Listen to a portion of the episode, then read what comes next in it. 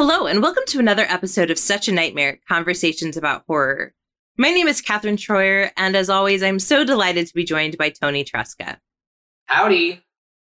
This is a podcast where the horrifically nerdy meets the terrifyingly academic, as we explore that fine line between the horrific and the horrible. Each episode looks at a specific horror text that is for better or worse, giving us nightmares. And we are so excited to have you join us today for our discussion over two thousand's Scream three.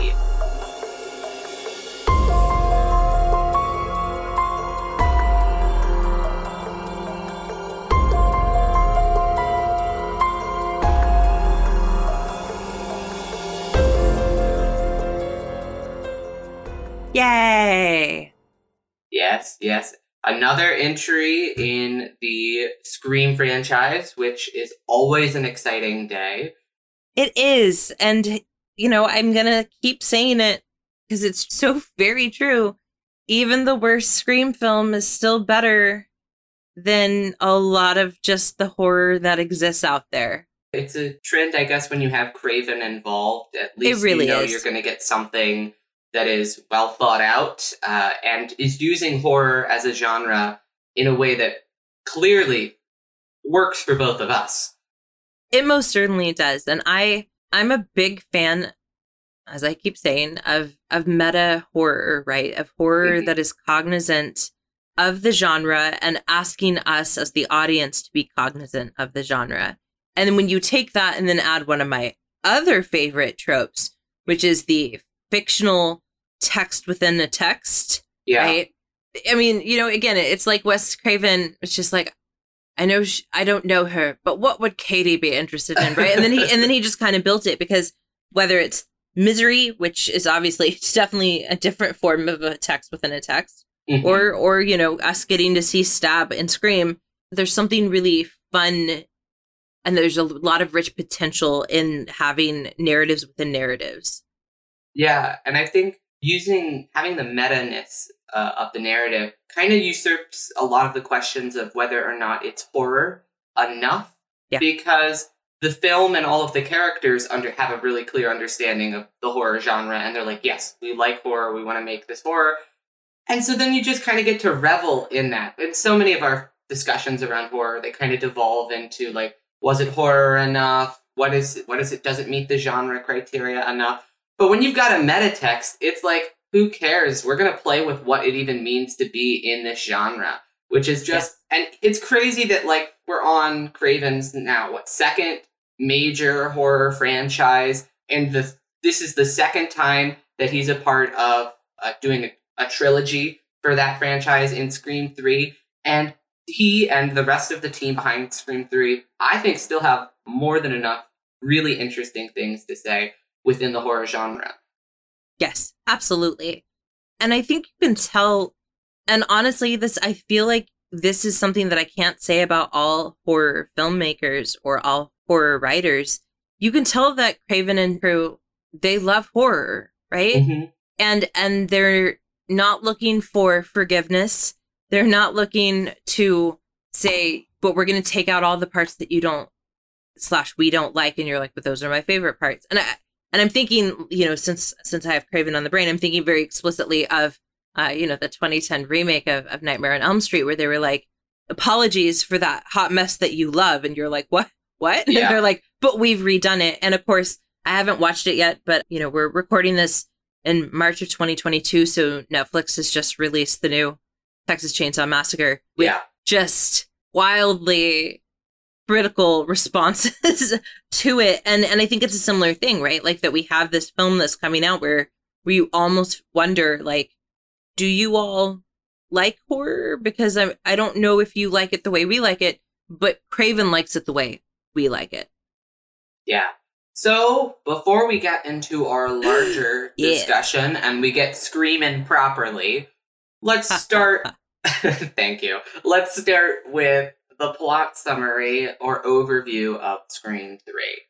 So it is set three years after the previous film, and it follows basically all of the same characters who survived Scream two. Uh, Sidney Prescott's gone into self-isolation. Um, and the the filming of Stab three is going on in Hollywood. I wonder if that's a reference to another film. Do you think? Is it a is no? It a never. No. So Stab three is, hap- is happening, but then all of a sudden, people start getting stabbed on the set of Stab three. So Gail Weathers has got to come in and begin the investigation, and you know, of course, that leads to a whole bunch of wacky whodunit escapades within this horror mystery. So let's get into it. Yes. I told you that, you know, this is probably my least favorite of the Screams. And it really comes down to my problems with the reveal and, and with some stuff that I think happens at the end that is just not as sharp as the things that are happening at the end of, of the other films. But up until the end, Scream three is just doing so many things so right in terms of casting, you know, Parker mm-hmm. Posey as, the, you know, the actress playing the version of, of Gail Weathers. You know, she's She's fantastic. Uh, oh, she, she does really s- such a good job. And this is the second film, right? Because we we had this a little bit with, um, you know, the, the Debbie Salt character. This is the second time we've kind of seen Gail being insanely jealous and, and kind of being reminded that, you know, like, we may feel that we love Gail because she's got underneath this heart of gold, but it's real underneath, right? She, her exterior is sharp and, and crackly. And that makes sense for her character, but there's a, a really interesting way in which they keep reminding us of that by giving her a female foil. And yeah, I think it's also very fitting because Gail Weathers as a character is clearly someone who thinks she is the protagonist of her own life story as well as everyone else's life story. Yes. So it's very, very funny to have that fear, that, that kind of her fear that that's not true, be personified in another character who also does that exact same thing and is clearly living out life as if they are the main yes. character. Yes. And, you know, I honestly, I would have been okay if, if there'd been even more of that, you know, if mm-hmm. if Parker Posey's character had even been like, had even started referring to herself even more in that first person that some actors do, which always kind of unsettles me when, you know, actors talk about their characters as though they are literally their characters. And, and it's always that like weird moment, right? Like I would have been excited to see even more of that because I think that that that's where this film shines, right? This this like palimpsest of of layer on top of layer, right? Where we can see Stab three. Yeah. Underneath that, slash on top of it, depending on which one you want it, is is Scream three. But underneath slash on top of that is the Nightmare on Elm Street franchise, right? With, you know, all of Craven's very explicitly pointed commentary about the the shittiness that is the Hollywood and, and the film industry. Mm-hmm. And and then there's like on top of that, right, another lo- sort of layer, which is the, just like the horror film. And then on top of that, there's the next layer, which is the trilogy, right? Right. So there's just so many ways in which this film is just forcing us at various moments to see all the layers, you know, because they're all sort of like ghost layers of one another. Mm-hmm. Yeah. I and I think one of the, it's interesting Uh, the, they added several several new layers in with this mm-hmm. time around. Mm-hmm. First time it's a trilogy, um, and the one, and I think that obviously that makes sense since it literally is the trilogy. Mm-hmm. The new layer that I think initially I had the most strange reaction to was this moving of locations um, from the town of Woodsboro into this the town of Hollywood. This mm-hmm. is not a new thing for Craven, as you mentioned. Uh, new in. He's explored the horrors of Hollywood uh, in New Nightmare explicitly mm-hmm. before. However, I, that one was more explored, I think, through the lead actress, whereas this is more exploring the horrors of the production team and yeah. the and the producers and how the sausage gets made. Which initially, I think I thought I had a I had kind of a problem with it because I was like, I thought that the town uh, that the original two Screams took place in really allowed that suburban kind of setting, uh, like very, it felt very relatable in a way that like you can kind of like project your own experiences in living in a town onto that. It's a lot harder to do that when uh, you're in Hollywood and there's that kind of feeling of alienation baked mm-hmm. in to it because it is such a strange world. Yes, it's so strange. And, and like you said, it's alienating because it's, it, it's foreign, right? Like most right. people, even people that are that are in theater are are not going to be in Hollywood like that, right? Right. And I I heard a, a TED Talk the other day where someone was talking about how meritocracy is, is one of the reasons that we end up having very jealous responses to other people, because we're like, but I'm working just as hard as they are. How come I don't have those things?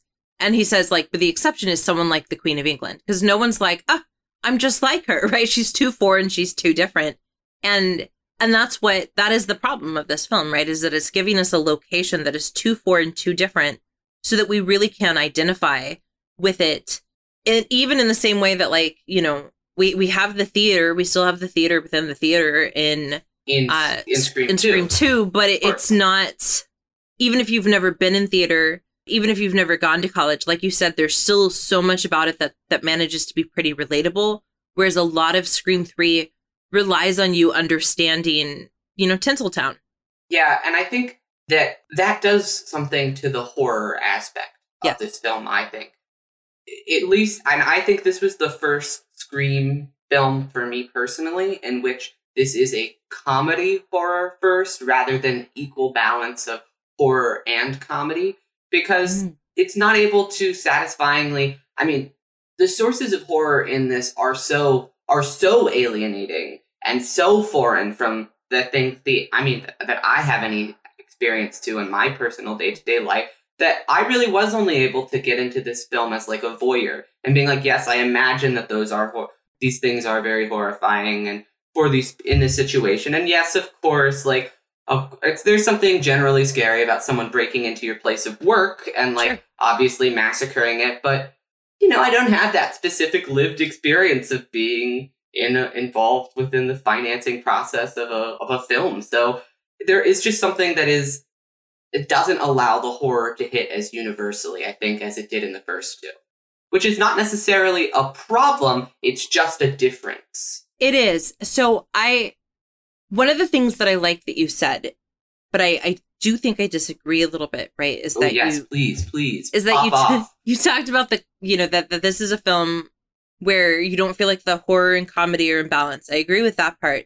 I, I actually think though that that a good chunk of the comedy, I don't know if I would qualify it as a comedy horror film, because to me, if those two are not working in tandem with each other, the comedy doesn't stick, right? So yeah, there were some like laughable moments, but for me, in some ways, I found this film to be less funny for precisely the same reasons that you said, that it was, you know, less scary, because we're uh, first in a situation that's very unrealistic and feels very exaggerated in a way that like isn't as amusing, right? It's like cartoon level Bugs Bunny type of amusing, where you're like, yes, that is funny that the anvil fell on the coyote, but I don't have right. that experience, as opposed to situational comedy, where it's just what I feel Scream one and two give us. Oh, yeah. So that I I can see the, the comedic moments, particularly, again, I think, uh, in the Dewey Parker Posey character slash yes. her bodyguard character, right? Like, you know, because he's a phenomenal actor, character actor, oh. too. Uh, Patrick Warburton, I think yeah, his name. Yeah, so, like, oh. between them, right?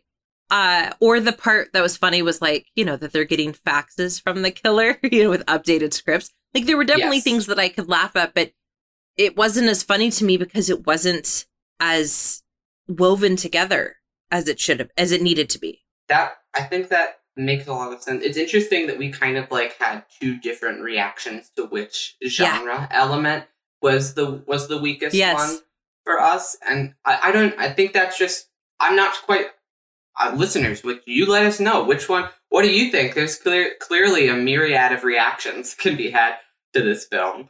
Uh, let us let us know what you what you thought.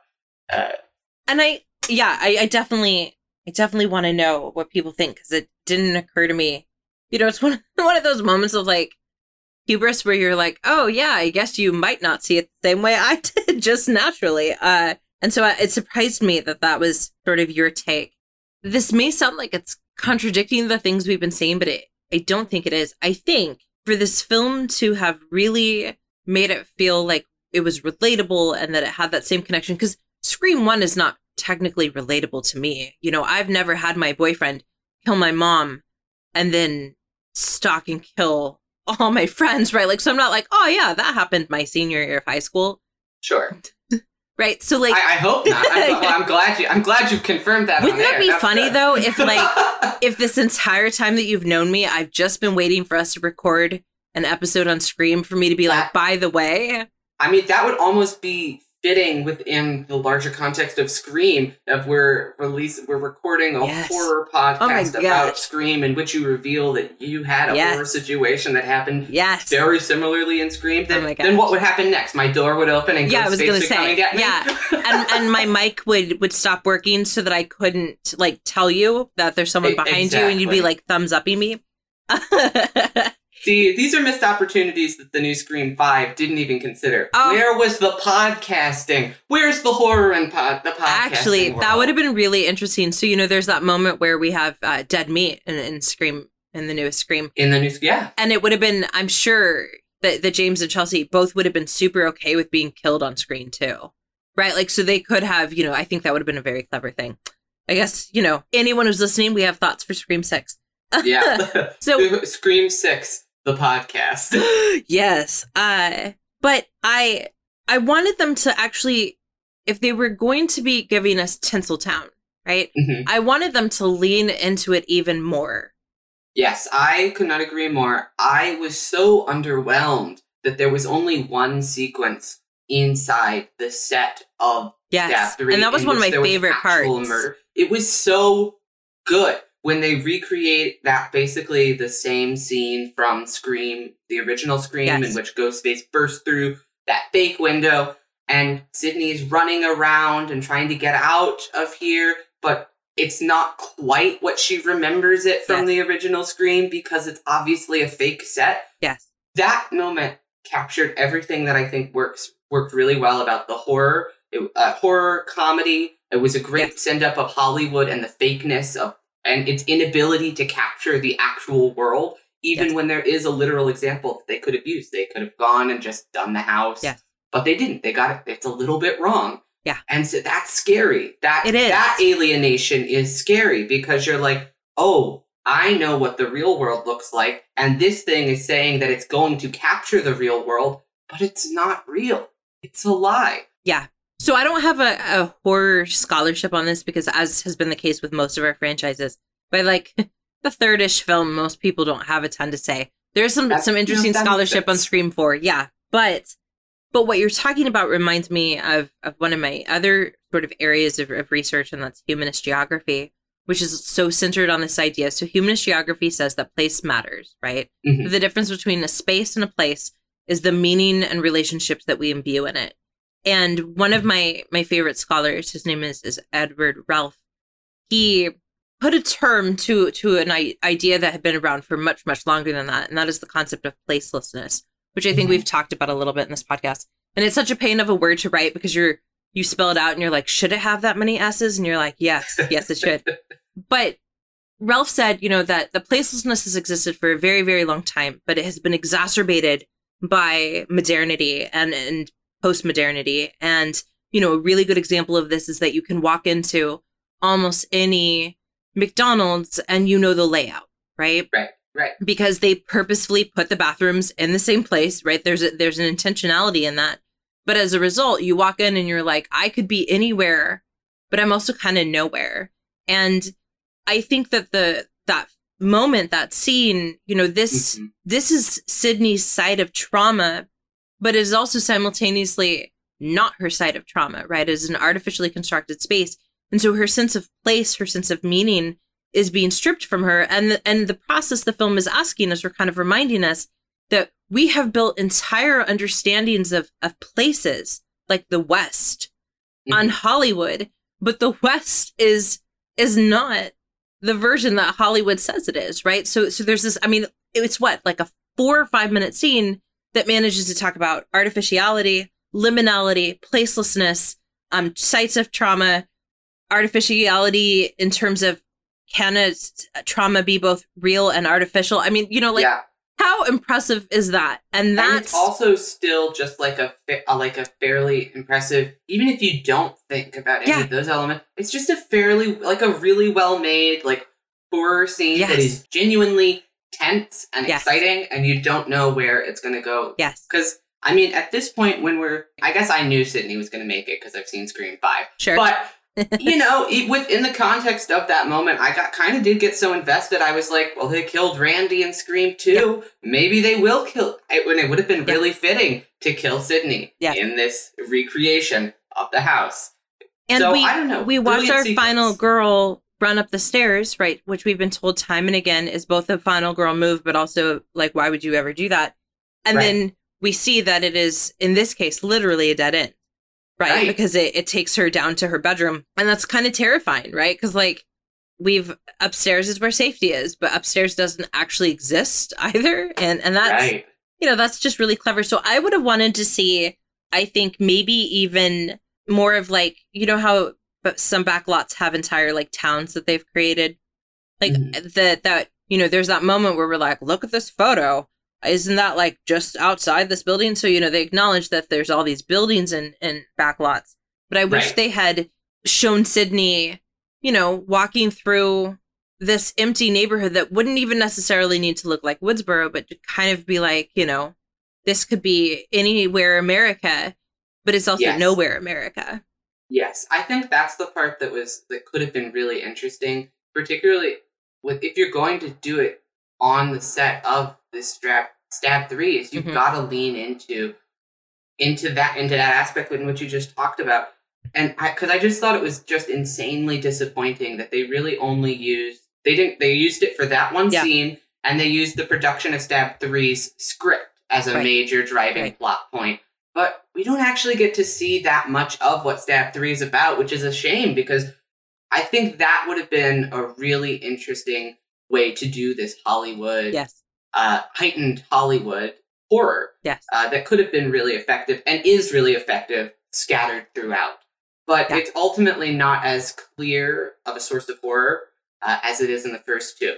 Yes. Now, it does still get some individual, like, the moments of commentary about Hollywood as a as a system, and it's still di- clearly falling in line with that like disaffirmative horror that the other two Screams are. Yes. Like, yeah, it's hard to not watch this film and think of think about like all the terrible things that have happened in Hollywood, which is also insanely ironic. There's that one line that the producer's in there that's like, "There are so many criminals working in Hollywood."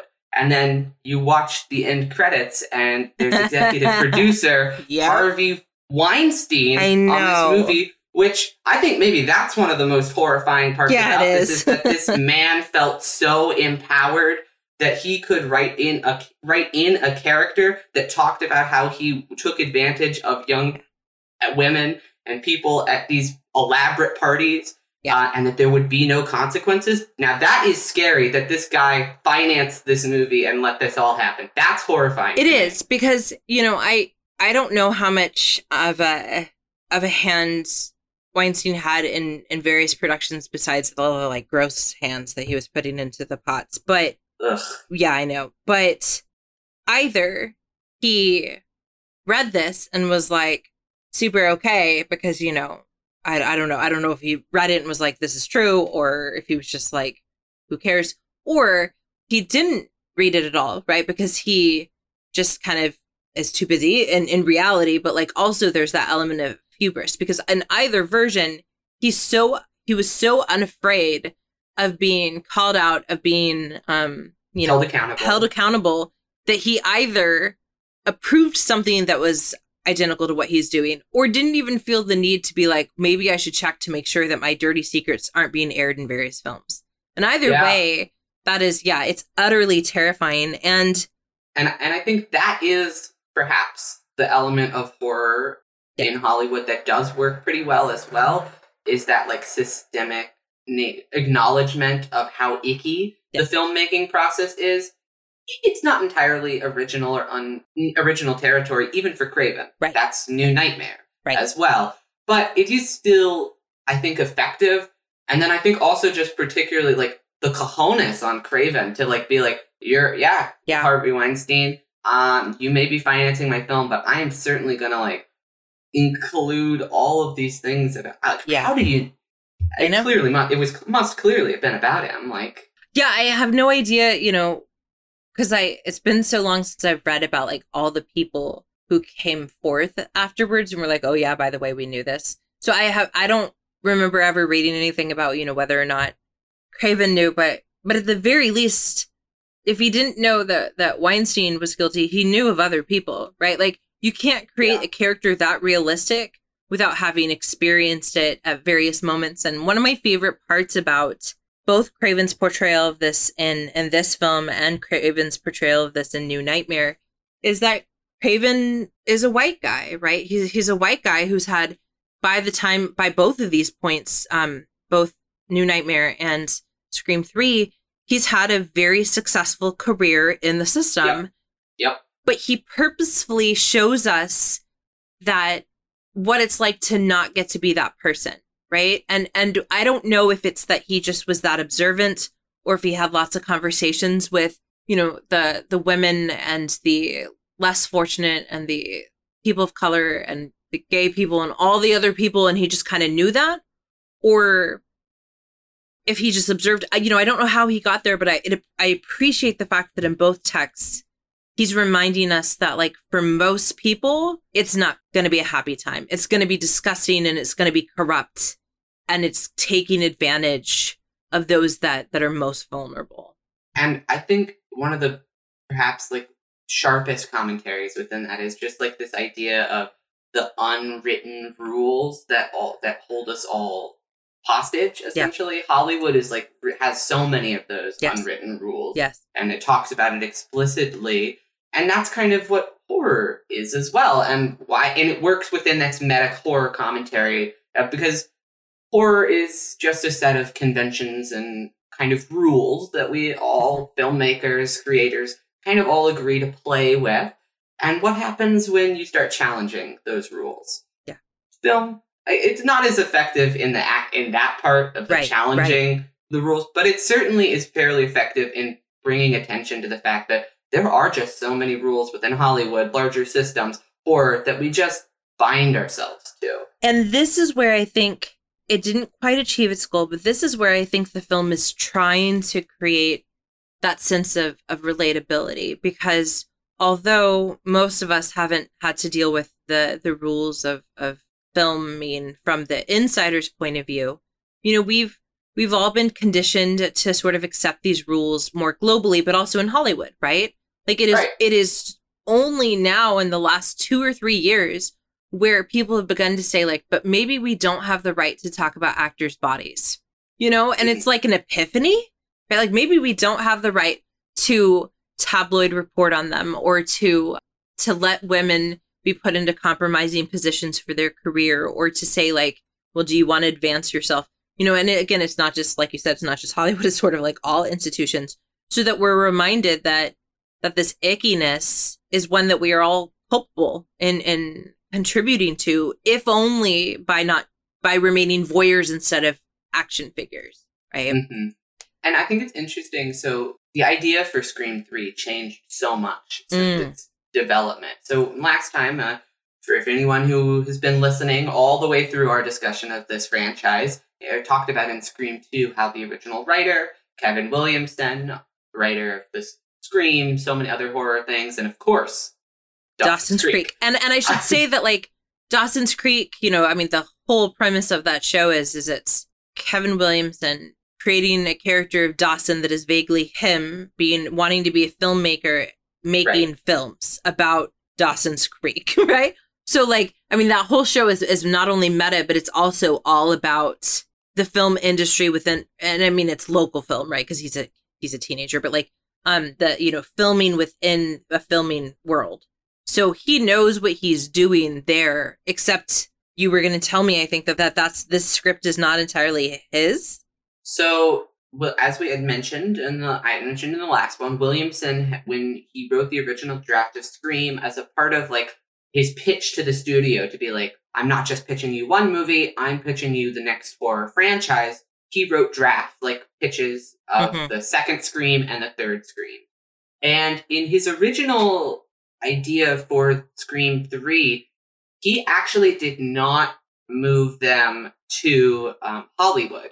It still followed the Stab series, and it was still a film within a film that exists in it, but it was going to be set still in Woodsboro, cool. rather than Hollywood.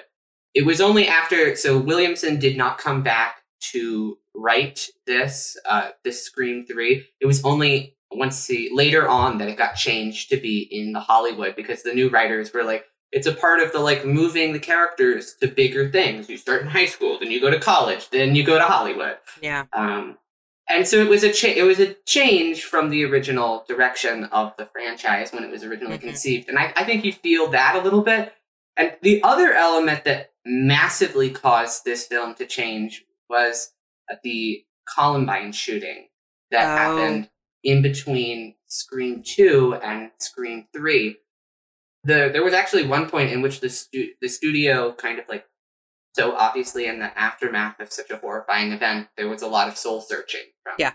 people involved within the production of horror, video, video games, mm-hmm. films, all television shows just throughout, mm-hmm. uh, where they were like, did we in some way contribute to this horrifying event that is did not need to happen? Mm-hmm. And some people really kind of depend, like, a studio did kind of ultimately say that they think that they did probably have something to do with it. Mm-hmm. And as a result, they toned down Scream three. There's less blood. There's less actual violence in it. It's a less, it, it's an intentional less emphasis on some of the horror, horror elements within it.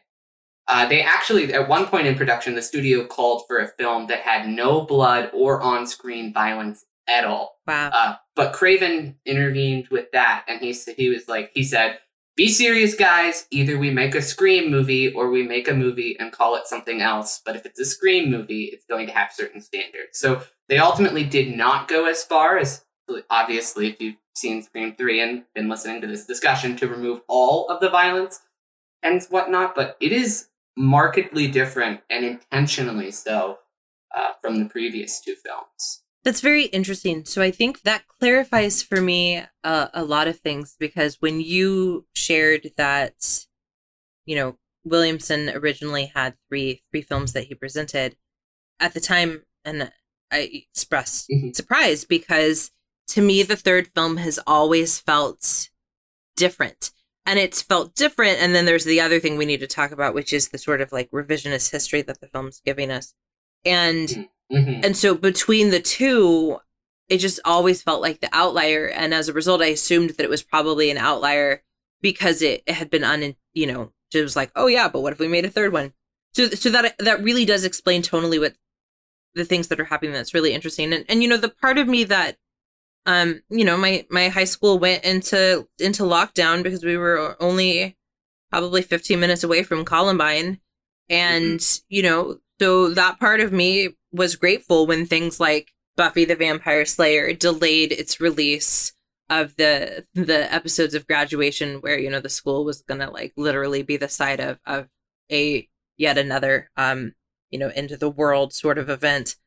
And mm-hmm. and I remember at the time being like grateful, because I, I wasn't ready for that, wasn't ready to see any more violence. So that part of me, the part that really was affected very much so by Columbine, appreciates their their attention and their thought.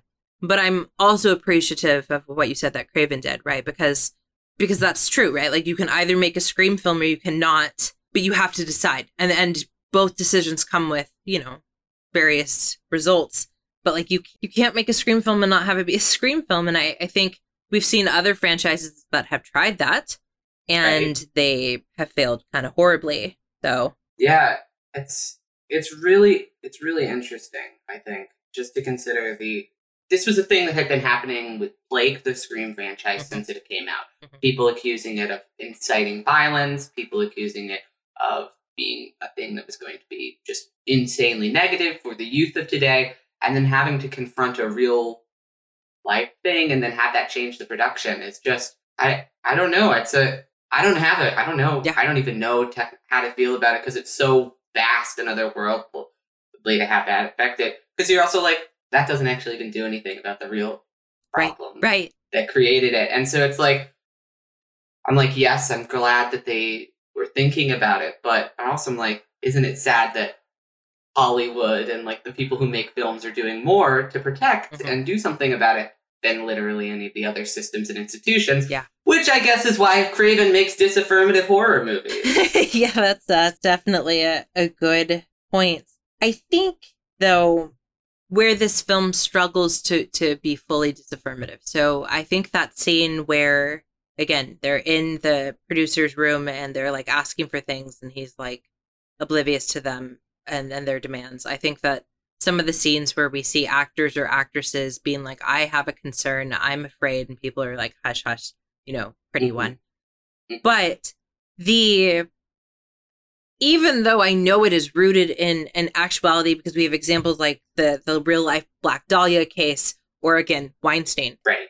Putting that final act inside this mansion and finding out that there is a secret underground society that has, you know, fake doors and has created this elaborate sex party escapade made it hard for us to to remember the, the disaffirmative elements, right? Because that is just, even if it's real, which is like wild unto itself, it feels yeah. so, again, alienating, right? It's so far removed from things that that it's easy to sort of like forget the bigger point about Hollywood being a problem because it feels ridiculous and over the top and, and impossible. And it is literally not us. That's the problem in this moment. It's the shadowy sex club thing, right? Yeah.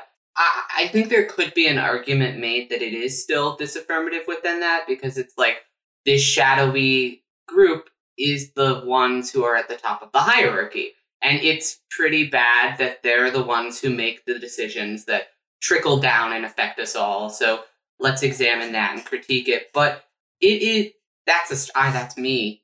Yeah. That is me making that connection. That is not intrinsic within the third act of the film. It's not intrinsic. And honestly, I think because none of us, because that's so far, so many steps removed, and the film yeah. does such a good job of reminding us that there are like, that that's not our society, right? Our society is in theory, Sidney, Gail, Dewey, right? The, the people making the change, that it just, it's hard to, to equate the shadowy group with us, right? With the word us, because it's it's them. And then they, they kind of use that that rhetoric and frame. So, you know, I was I was there for like the use of the props uh, from various yes. movies, right? I was there for that. I even didn't mind the continuation of this idea that like, it's not just Hollywood stages, but it is Hollywood lives that are this like fake place, right? Because mm-hmm. because the mansion has a similar vibe to to the sets of, of Woodsboro, and that like rooms don't always go where you expect them to go, mirrors or, you know, like all that stuff. Or the underground archive. Exactly. We briefly get that hilarious Carrie Fisher. Yeah, but those are the things I kind of wanted more of, right? I wanted more of the like in the archives, or just sort of the like, again, playing with that liminality of space. Because yeah. by the time we get to to our killer, right? And more importantly, the really rather convoluted story of the killer. Like, I don't mind yes. that it was the director. In fact, there's something very on the nose, but kind of delightful about like the fact that he's been orchestrating this. But yeah. his his argument both about like why he was doing this, because he was hoping it would allow him to make more movies and be taken seriously. Not that any of the killers have entirely made sense, but I think that was the weakest like explanation. It was, of it was certainly the weakest justification yeah. of the of any of the Screams so far. Yes. It, He's just, yeah, I and I totally agree. I, I think it makes sense that, that to have the director be the killer. But then the other element that they lump in with him of this, like, brother plot line with Ugh. Sidney. Like, I guess I knew that they were going to do some big twist because they had Randy come in on via yeah, He, he tape, literally said it, right? Which was, you know what? Love Randy. Even this film knew yes. that they couldn't do it without Randy. Yes. I was so... I. I honestly did feel, I felt the lack of Randiness. I think that could have tied yeah. together a lot of the Hollywood elements Absolutely. that didn't one hundred percent work for us here. If we had just literally had Randy there yes. to be, to like comment on it and like make explicit a lot of the stuff that we're yes. talking about yes. here. Cause, and it and was so a I, clever I, way to bring him back, right? It absolutely it was. Because when you, after you watched Scream two and you're like, but no more Randy, I was like, maybe just just hold on yeah uh, yeah but and I'm glad they didn't try to have a, a Randy two point oh that they tried to make us love immediately as much yeah. as so, so they made smart moves. But you're so very right that that uh, you know, and it's just a, the lack of that character's presence. It really is like, I think that it it was so emotionally powerful to kill Randy in Scream mm-hmm. two, because like, I mean, it, sh- it really shows you yeah. that they're, the stakes are there. They're gonna, they could kill, they could kill anyone at any time. It does wonders for that movie, and it is a great moment inside Scream two. Yes. However, I I've already like already noticing his feeling his pres- lack of presence in Scream three, and I can only ima- I can't imagine how that's gonna work in Scream four yeah. now as well. Like no Randy. Uh, but I guess we'll, that'll be for another podcast discussion. It will be. And one of the consequences of having him already die, and and mm-hmm. also the fact that you and I have seen for sure, like you've at least seen Scream five, right, is we don't have too many other people that we can love that we can kill, right? Um, right. And of course, you know, they're not going to kill Gail, Dewey, or Sidney. So then... like you said, we we kind of lose that heart because everyone that dies is is fodder. Scream one, we kind of like everyone equally because, you know, we, we don't know if if Tatum's going to be the, the plucky friend that survives or the plucky friend that dies. You know, we yeah. see that Randy almost dies and not, and but then doesn't. But like by the time we get to Scream three, everyone that dies are, they're amusing, but they're not, yeah. we don't have that that element of heart. And and then we add in this whole like, but wait, Sidney's mom wasn't was an actress, and you know, while she was an actress, she was involved with the sex club, and then she had a child, and that child, rather than like just wanting to be friends with her, decides, and this is where I really begin to have problems, decides that he's going to um not only have his mom killed, which, you know, that's, we've been there, seen that before. But he's also going to have it be that so that there's this sexual element, because as we talked about with, we know that Cloud and Mather had sex with, with Sidney's mom, but we also know that they say that she was raped, and, and consensual sex rarely on the body looks like rape, which means that very possibly uh, Billy and Sue raped Sid's mom, which is already just, I'll say, it's shades of, of problematic, but like, the director, the brother, he basically says, like, I, I told them to do all of this. And I'm like, really? Like, I just, I don't know. I really had a problem with with every sort of element of that reveal, from from it making sense to it feeling like organic to also not just having the one killer. And and I didn't feel like, I didn't feel like one made sense. I understand that maybe they were like, okay, we've done two killers a lot now. What? But they could have done three killers, right? Like, or Scream three, three killers. Yeah. And I know yeah. that they kept setting up Patrick Dempsey, the cop's character, as as a red herring, and then he kept we kept seeing him not be whatever. But if we're gonna have a film that is trying to be disaffirmative and is talking about how Hollywood gets away with stuff because the systems and the structures allow it to, having the police force be part of that would have made a lot of sense. It really, I, I agree. I think there's was quite a few missed opportunities with it in the third act. They really they had set up even. Yeah. You're right. I think that's what's frustrating about the third act of Scream three mm-hmm. is in trying to heighten everything so much, which is clearly explicitly the screenwriter's intention yes. to make everything bigger. Yes. Uh, in trying to do that in the third act, I think it just got so big and out of control, and like, they're like, oh, Mike, we're going to get you so good. You, you'll never have guessed this one. That you're like, yeah, I never would have guessed this one, because it's so otherworldly and outside of the realm of possibility yeah. that, yeah, I did not consider this entire Sidney's mom being involved in the sex cult in Hollywood, secret right. actress. Because th- you're right. Of course, movie, you got me. You yes. got me. I didn't predict it. You certainly surprised me. But that surprise wasn't.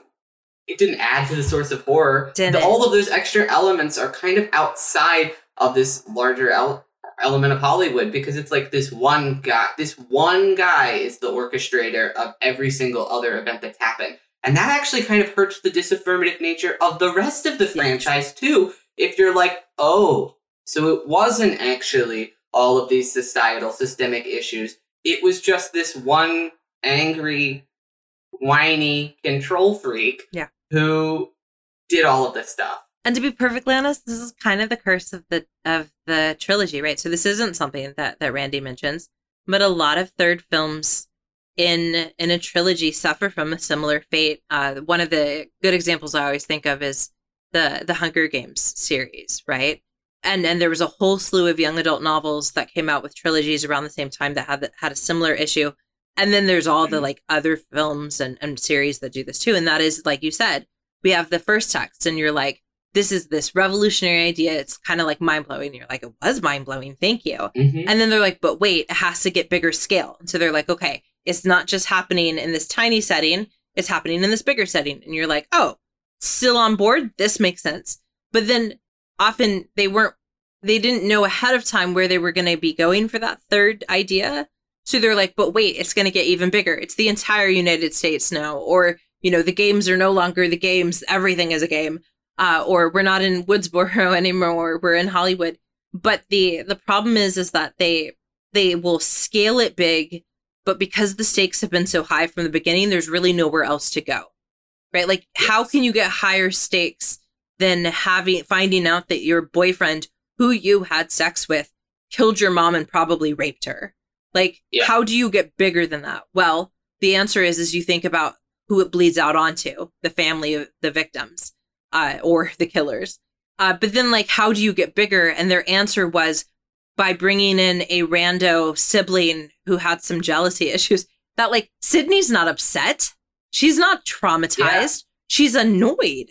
And and so they needed to either lean into that annoyance and make that be the thing, or they needed to lean into the trauma. But they, like, it was like they were like, but wouldn't you be upset, Sydney, that you found out? No, it's a stranger. Yeah. And I think it's just that is ultimately, like, by rooting it into this one guy, it does, it really undercuts a lot of the rest of the, a lot of the rest of the films yeah. and the franchise's themes, yeah. which is a little frustrating. I think I like Scream three quite a bit more. Um, we were talking before than, yeah. than you. Um, and, but even I'm like, that third act just kind of does go off the rails a little bit and does, it brings the rest of the film down. Yeah. with it a little yeah. bit, because the first two acts I would say are you're you know they're not quite as clever or funny as or and horrifying as the first two, but I was I still had was having a pretty good time. I was really intrigued. I liked the I liked all the production design and within the, on the setting. I liked all this. I liked a lot of the new characters they were introducing, but it really ran out of steam by the time it got to the third act. I think part of my problem in this rewatching of it was that I remembered who the killer was, so there was no surprise mm-hmm. there.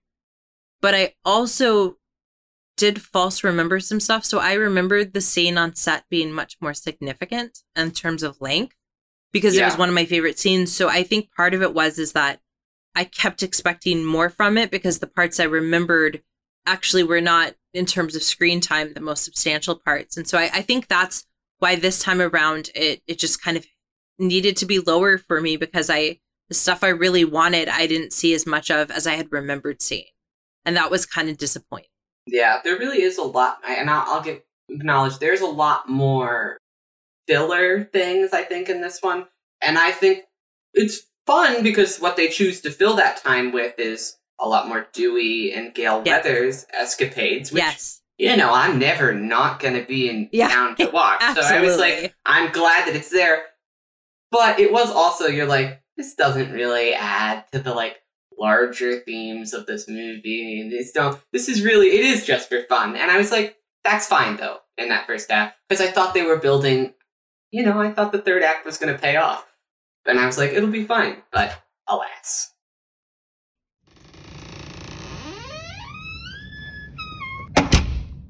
I'll be excited to know, Tony, once you've seen the last one that's out, mm-hmm. Scream four, where where you rank them, because I, I think that, you know, you and I are still in agreement that like one and two, right, are, are pretty high up.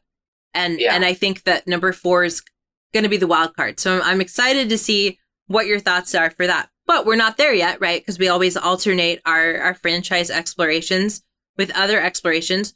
So we're kind of taking a, a hard pivot for our next film.